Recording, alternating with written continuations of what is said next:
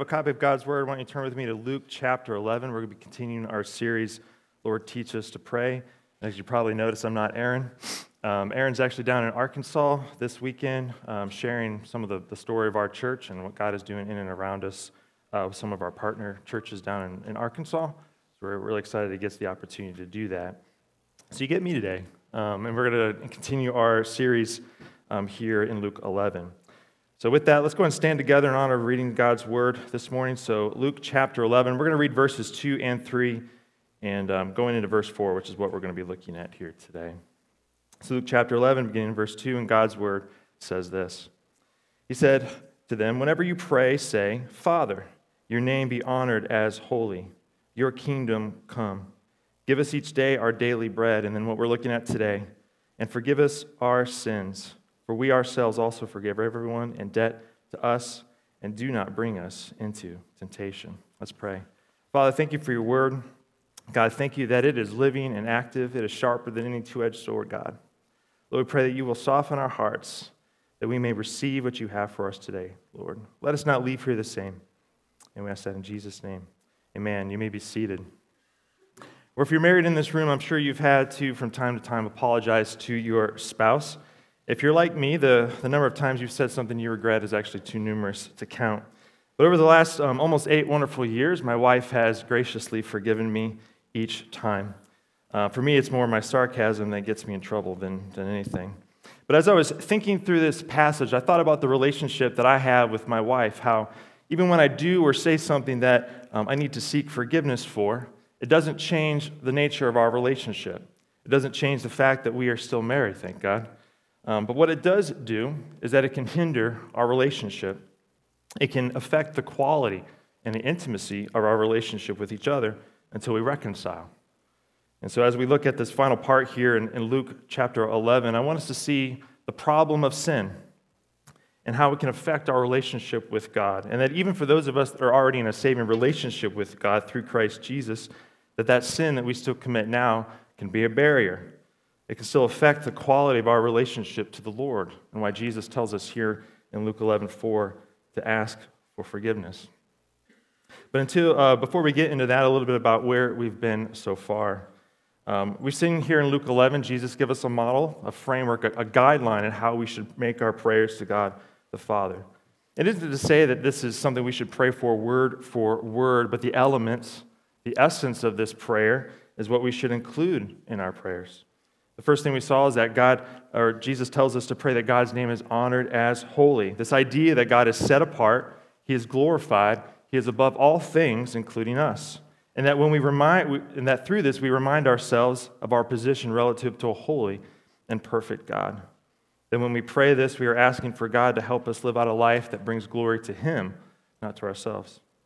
Second thing that Jesus tells us is to pray that God's kingdom come, to place ourselves under His rule, his authority, his will. Not my kingdom, not the life that I want to build, not my will, but his alone. Jesus tells us in Matthew 6:33 to seek first the kingdom of God, to seek first the expansion of his kingdom. We talked specifically about this and how we should pray that, what Aaron called that oh so dangerous prayer of asking God to use us to reach others for his kingdom.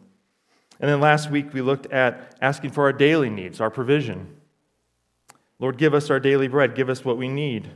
And Aaron mentioned this proverb last week. It's one of my favorite proverbs. It comes from Proverbs 30, verse 8. It says, Give me neither poverty nor wealth. Feed me with the food I need. Otherwise, I might have too much and deny you, saying, Who is the Lord? Or I might have nothing and steal, profaning the name of my God.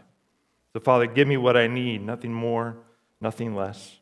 And that if we make the first part of the prayer that Jesus tells us here, right, God, your name be honored as holy, Lord, your kingdom come, we know that everything else will fall into place, that we can trust God to provide everything that we need. All that leads us in the last part of this prayer that deals with the matter of our spiritual needs. And I think we can confidently say that compared to our physical needs, our spiritual needs are, are by far our greatest need. And so Jesus tells us here to ask the Father to forgive us as we forgive others and lead us not into temptation. And the reason for this is because sin is our greatest problem. Sin keeps us from a right relationship with God, it creates a barrier between us and Him. and it keeps us from enjoying all that a relationship with God can bring. Because the truth is, is that God cannot stand sin. He cannot look upon sin. It has to be dealt with, it has to be covered. We see this in Habakkuk 1:13 where it says that God's eyes are too pure to look on evil, and he cannot tolerate wrongdoing. Sin was the reason that blood had to be shed under the old covenant, the Old Testament, where countless animals were sacrificed so that there could be forgiveness. Forgiveness. And that was whether the sin was intentional or not. That did not matter. Sin had to be dealt with because you're dealing with a holy and perfect God. In Hebrews 9:22 we see it says that without the shedding of blood there is no forgiveness. So Jesus here in Luke 11 when asked how we should pray, he affirms the need to seek forgiveness, to seek confession of the sin in our lives. Now you may be asking yourself because I asked myself this very question, Haven't my sins already been forgiven? Has not Jesus then, through the substitutionary death on the cross, paid for the sins that I've committed, past, present, and future? And the answer to that is yes. But do I still sin? The answer, of course, is yes. And what we're seeing the truth here in Scripture is that we still need to confess those sins, that we still need to seek God's forgiveness. And it's an interesting paradox to unpack, and I think help us understand what this means, what, like why do I still have to ask for the forgiveness of the sins I still commit? we can look at it in two ways. One forgiveness we can call uh, an idea of judicial forgiveness. And this is the forgiveness that and righteousness that we receive when we repent of our sins, believe in Jesus, and confess Him as Lord. This is our justification, meaning that we are made just in God's sight as judge when He considers our sins paid for by the death of Christ. Jesus paid for my sins on the cross, taking on all the punishment that was meant for me. In Isaiah 53, it says that Jesus was pierced and crushed for our iniquity, that all of the punishment that was meant for me was put on him. And because of that, we can have peace with God. And this justification is done. It is done once for all. And after I enter into that relationship with him, it can never be taken away. Right? Romans 8 talks about how who can bring an accusation against God's elect? What can separate us from the love of God? And after we are justified, nothing Nothing can separate us from him. In contrast to justification, the second kind of forgiveness we can call is this relational forgiveness. In contrast to the forgiveness that we receive from God as judge, we now receive forgiveness from a loving Father. And this is the forgiveness we see here in Luke 11 4, the forgiveness that we are commanded to ask for for the sins that we still commit. This is our sanctification. This is the chastening, the discipline from a loving Father to make us more and more into the image of Christ. But to even get to the point of asking for that relational forgiveness, it begins with repenting of your sins and entering into a saving relationship with Jesus. That's the beginning. Your justification must precede your sanctification. There has to be a relationship with the Father first. If you remember what Aaron mentioned the last two weeks, we didn't plan this. I was going to bring this up anyway, but it's so cool, right? When you see Jesus begin the prayer, he says, Whenever you pray, say, Father right? There's the importance of the relationship. There has to be a relationship there with the Father first. An unbeliever cannot say Father, right? If some random kid came up to, to me and said Father, I'd be like, I ain't your daddy. I don't know who you are, right? Right? And why? Because they're not in that relationship with me. But I have the right to call my wife my wife because we have entered into a covenant with each other. And because of that relationship, we have certain rights. I have the right to call my children my children my son, my son, my daughters, my daughters, because they are in a relationship with me. In the same way, we can call God our Father when we enter into a saving relationship with Jesus. And when we enter into that saving relationship, we are adopted as sons and daughters, co heirs with Christ. That's what John says in John 1, verse 12, where he says, But to those who did receive him, he gave them the right to be children of God. Romans 8:15 says that you receive the spirit of adoption by whom we cry out abba father right? Daddy daddy. And if you enter into a saving relationship with jesus as the son of god you're now in a relationship with god the father and with it comes certain rights to be in and part of his kingdom to have eternal life to be adopted as a son or daughter to be given the righteousness of christ to have god's protection his provision and his forgiveness and this is all because of what jesus did on the cross and to enter into that relationship, first we need to understand our condition. The default human condition and position of every man, woman, and child on this earth is to be dead in their trespasses and sins. Ephesians and Colossians 2 says that. Romans 3:10 says that there is no one righteous, not even one. Romans 3:23 says for all have sinned and fall short of the glory of God, meaning that we can't even begin to meet the standard of God's righteousness and his holiness. We completely miss the mark. Our righteousness is as a polluted garment, filthy rags according to Isaiah 64. And because of this sin, this puts us in direct opposition to his righteous standard, meaning that we are enemies of God, meaning that we are separated from God, and we are destined for the wrath and judgment of God and set for an eternity in hell apart from him. And there is nothing that you can do apart from Jesus to change that. There are no amount of good deeds, no amount of charity, no amount of pleasurable pursuits that will change the fact that you are a sinner and that you are destined for the righteous judgment of God because the sins that we've committed or will commit will keep us in that state until they are paid for. And Jesus is the only one that could pay the cost, the wrath and judgment that our sins so rightfully deserve. He's the only one that has ever and will walk this earth sinless. He alone is righteous. He alone is deserving of the relationship that we desperately need with the Father. But the good news of the gospel is that we can then be invited into that relationship with God through Christ Jesus when we repent of our sins, when we confess with our mouth and we believe in our heart that Jesus is Lord and that God raised him from the dead, it says that you will be saved. And because of that faith, now our sins are no longer counted against us, but the righteousness of God through Christ Jesus is counted for us. No longer are we destined for wrath, but now there is no condemnation according to those who are in Christ Jesus. We are justified before God. Our slate is legally clean. Meaning, when God looks upon us, he no longer sees our filthy righteousness, but he sees the righteousness of Christ. And that is our justification. That's that judicial forgiveness, and that's where it begins. And once you come into that saving relationship with Jesus, you repent of your sins, you put your faith and hope in Christ, at that point, then you can boldly come before God and say, Father, Father, your name be honored as holy. Father, Father your kingdom come. Father, give me daily what I need. And Father, forgive me. Make me clean. Because I know that I'm still a sinner and I still sin daily against him, even though I know that I'm justified. My position before him is secure because of Christ. My sins that I still commit affect my relationship with him, and I need to be cleaned. And so, with that, let's look at a couple points today. And the first one is this: is we need to be cleaned. We need to be cleaned. Uh, if you have a, have a hard copy, turn with me to John 13. Otherwise, it'll be on your, on your screen. So, John 13, we typically see this passage as something that illustrates the humility of Christ, Christ being a servant by washing the disciples' feet. I want you to see something pretty incredible um, in this passage that I've never noticed before. Um, and it really illustrates perfectly this need for a, a relational forgiveness, this need that our sins um, even after we are justified, even after we are washed completely clean, we still need to be washed. And so here in John 13, Jesus and the disciples are they're um, eating, uh, leading up to the Passover. Jesus knows that the hour of his crucifixion is coming. And as they're eating, Jesus gets up. He, he lays aside his garment. He grabs a towel, a water basin, and he begins to wash the disciples' feet. And on that day, if you, if you, if you know, like, right, they wore sandals. There was a lot of du- dust and dirt everywhere as they were walking from, from town to town, from house to house. And, and it was customary for them to wash their feet as they sat down to eat. And this was a task that was typically meant for servants, the lowliest of the low. But here Jesus is going to show them something, right? Not only a servant's posture, but um, his atti- or the attitude, but also our need to be cleaned from our sin.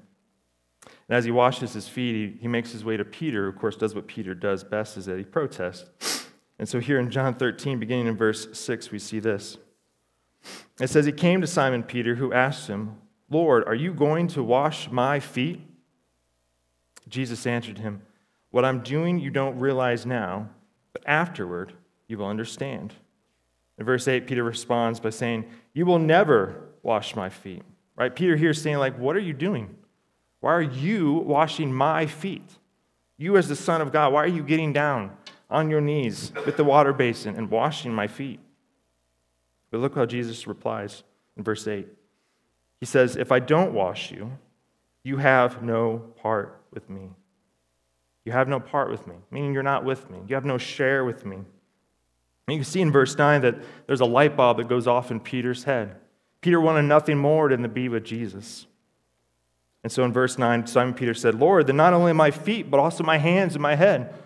He says, Why are you stopping at my feet? Wash all of me then. Make me completely clean. Look how Jesus responds. And this is the thing that I never caught before. In verse 10, Jesus says, One who has bathed doesn't need to wash anything except his feet. He is completely clean. You are clean. You know, it's really cool here just to throw some Greek at us this morning, right? That, that Greek for has bathed, right? When he says, like, you've already bathed, it means to wash completely. Wash completely. And then when Jesus says that, hey, I only need to wash your feet, it is referencing just cleaning yourself just with your feet or your hands or your face. So, what Jesus is saying here is, I've already washed you completely clean.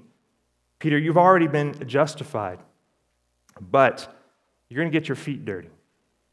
You're still going to sin in this world. is You're going to get your hands and your face dirty. If you're going to be with me, I need to clean those parts too. You're still going to sin. I need to clean this off so I can use you how I want to use you right? So we've already been made clean, right? For those of us in Christ, we've already been made clean, we've already been made justified, we've already been judicially forgiven, but we're still going to get dirty. And then because of that, we still need to confess our sins so that He can wash our feet. That's the relational part. It's no longer us confessing our sins to a, a judge, but now it's confessing our sins to a loving Father. A loving Father who wants to correct us, a loving Father who wants to chasten us relationally, right? As a father to a son and a daughter, he wants to correct us. And the truth is, if we want an intimate, we want a close relationship with God, if we want Him to use us, if we want to be an effective witness for Him, if we want Him to hear our prayers, if we want to experience the pure joy and freedom of a relationship with Him, until I confess those sins, there's still going to be a barrier. My feet are still going to be dirty. But the good news is that God is ready and willing to forgive. God is faithful and just to forgive us our sins when we confess them and restore that relationship with us. That brings us to our next point. It's this confessing sin restores the joy of our salvation. The next example we'll look at is in Psalm 51. Psalm 51. We've looked at this example before. Um, David wrote this psalm in Psalm 32 when he was confronted by the prophet Nathan when he had sinned with Bathsheba. And if you remember in 2 Samuel 11, David commits adultery with Bathsheba. She becomes pregnant. David tries to hide it, and to try to hide his sin, he orders what is essentially the murder of Bathsheba's husband, Uriah. And there are a few things that this passage can teach us about the posture uh, that we should have before the Lord when we sin. But the important thing to remember is that God knew, or excuse me, David knew that God was his salvation.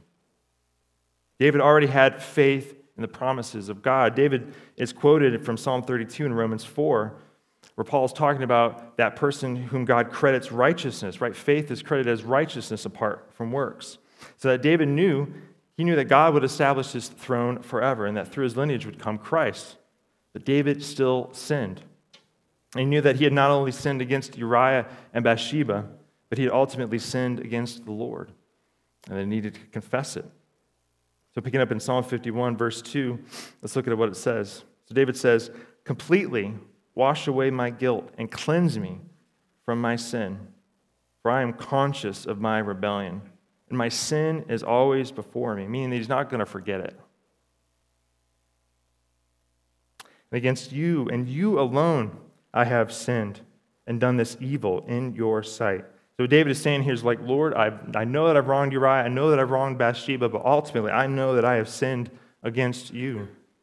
2 Samuel 12, 13, David responded to Nathan when he was confronted, I have sinned against the Lord.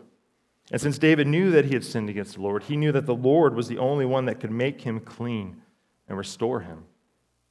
So what it says in verse 8 of Psalm 51. It says, Let me hear joy and gladness. Let the bones that you have crushed rejoice.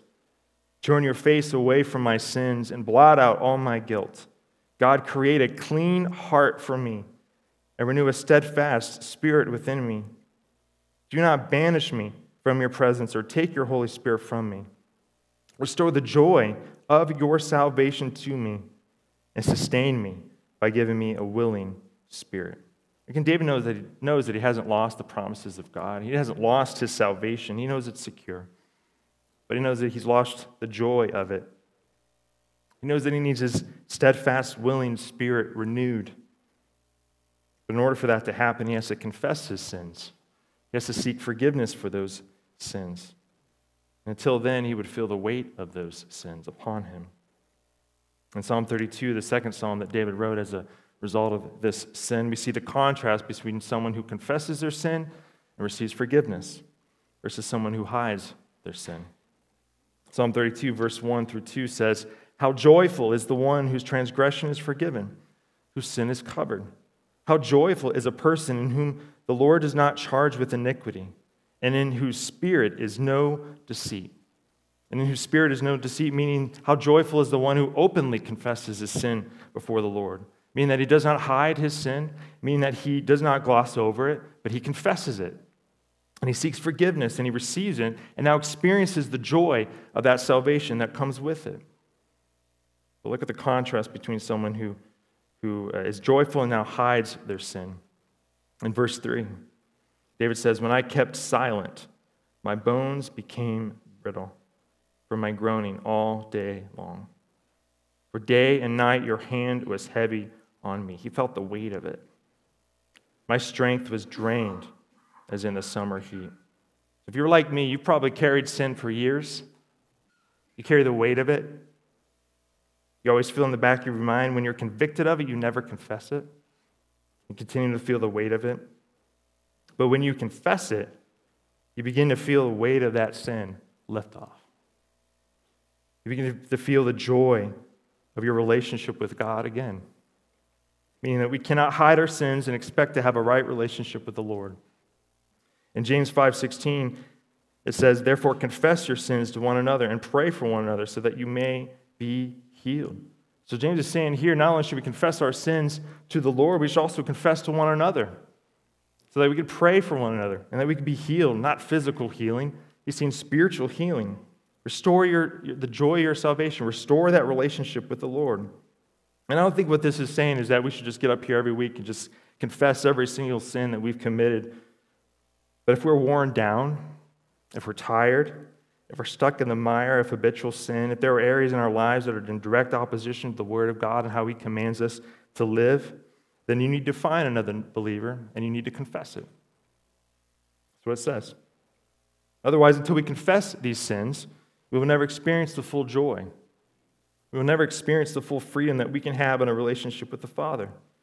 And we'll never be used by God in the way that He wants to use us. Because sin cannot survive in the light. Sin is okay to be hidden, sin is okay to be nurtured, sin is okay to just be left there alone. But we need to bring it out into the light. Because until then, it will affect our relationship with the Lord. The good news is that, that the Lord is ready and willing to forgive. 1 John 1 9 says, If we confess our sins, he is faithful and just to forgive us our sins and to cleanse us from all unrighteousness. He's just because those sins have been paid for. Nehemiah 9:17 says, "But you are a forgiving God, gracious and compassionate, slow to anger, abounding in faithful love." Psalm 32 5 says, Then I acknowledged my sin to you and did not conceal my iniquity. And I said, I will confess my transgressions to the Lord, and you forgave the guilt of my sin. Psalm 86 5 says, For you, Lord, are kind and ready to forgive, abounding in faithful love to all who call on you. Here's one more that's not on your screen Proverbs 28 13. It says, The one who conceals sin will not prosper, but whoever confesses and renounces them will find mercy.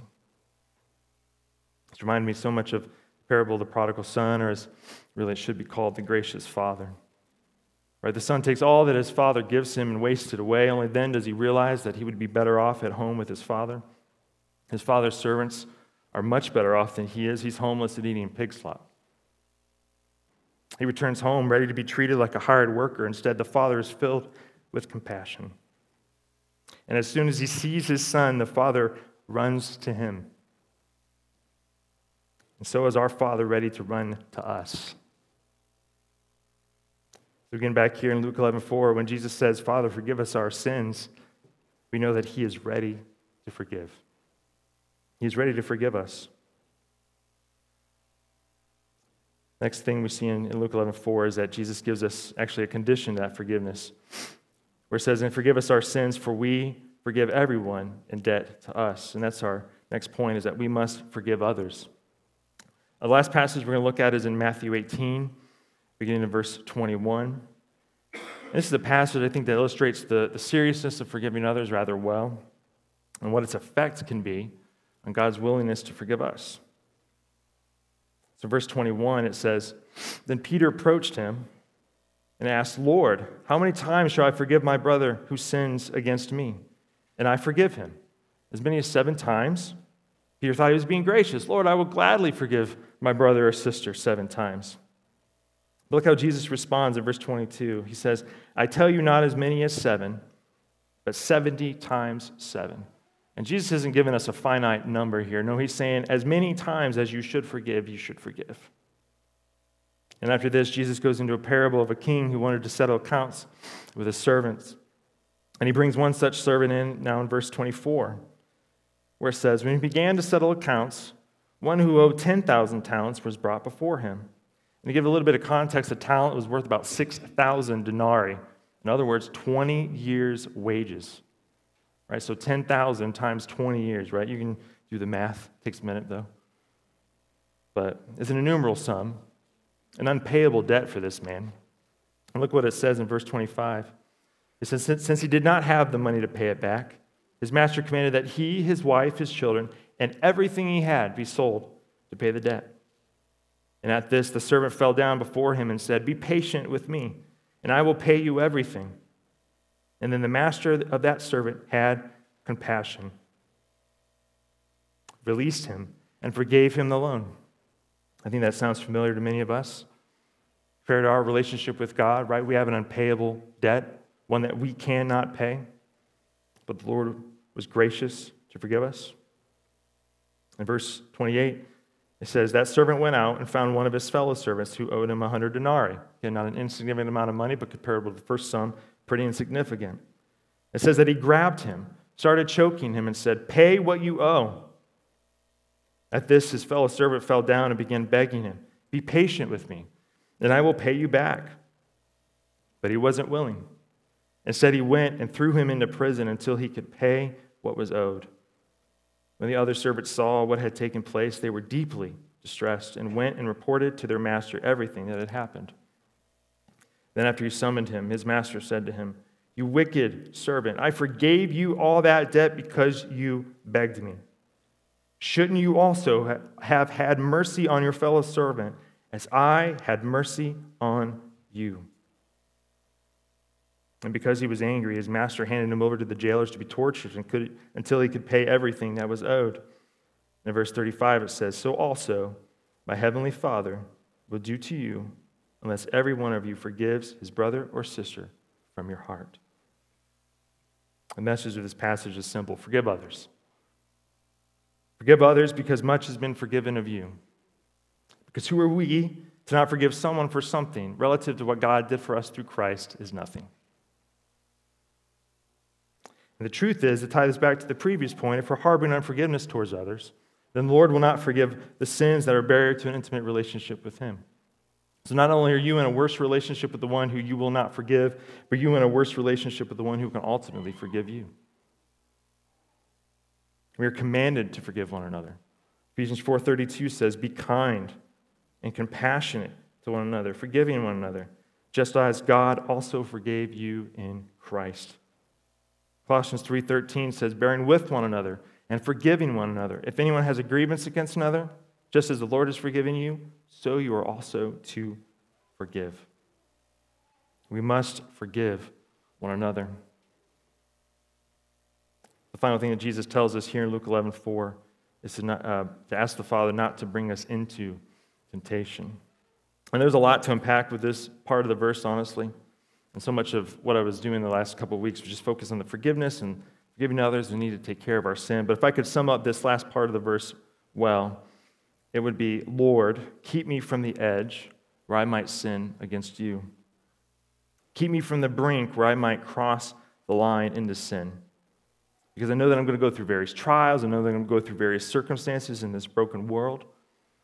I know that there are going to be opportunities to get my feet dirty. But Lord, will you keep me from stepping over the line and sinning against you? Will you keep me from crossing the line, crossing the brink into sin? Like what it says in Hebrews 2, it says that Jesus was also tempted so that he can be a help to those who are tempted. Jesus walked this earth, he walked it sinless. He was tempted, but he walked without sin. Because of that, he can be a help to us. All we have to do is to ask. All we have to do is pray. Once we enter that relationship with him, we can come boldly before the Father and say, Lord, I need your help. I need your help. I'm going to invite the praise team back up as we, as we end. And, church family, as we've done uh, so much over the past several weeks, I think there's just going to be an invitation to pray. If you want to pray up here at what we like to refer to as the altar, if you want to pray in your seat, feel free. But we need to pray. If there's unrepentant sin in our lives, we need to deal with it. Right? Sin wants to stay in the dark, right? It wants to be protected, doesn't want to be addressed, doesn't want to be dealt with. But we need to get it out. And if you're harboring unforgiveness against someone else, we need to forgive because much has been forgiven of us. If there's a situation in your life where you feel like you're about to be tempted, you're about to cross that line, then you need to reach out and you need to ask the Father for help. Because we have a direct line to the Father in heaven. If we don't use it, if we don't pray, then what should we do? What else? What other recourse do we have? That's why he's here and he's willing and ready to forgive. Because of Jesus, we can boldly come before him. Right? When we take that step, he sees us and he has compassion and he runs to you. So I invite you to pray as we respond in song. Let's pray together. Father, thank you for your word. Father, thank you for the truth that we, that we see in Scripture. Father, convict us. Father, forgive us. Show us areas of our lives that are in direct opposition to you. God, that we know, Lord, we're just not living the way that you have called us to live. But Lord, thank you that you are gracious and kind and compassionate and loving, and that you are ready and willing to forgive. God, be with us now as we stand and respond in song. God, just thank you for Jesus. Thank you for what he did and that he makes it possible for us to have this relationship with you. Let that never become just another, just something else, God. But let that always be a big deal in our hearts and our minds, something that causes us to live out a life that is pleasing to you, that brings glory to you. And we ask that in Jesus' name. Amen.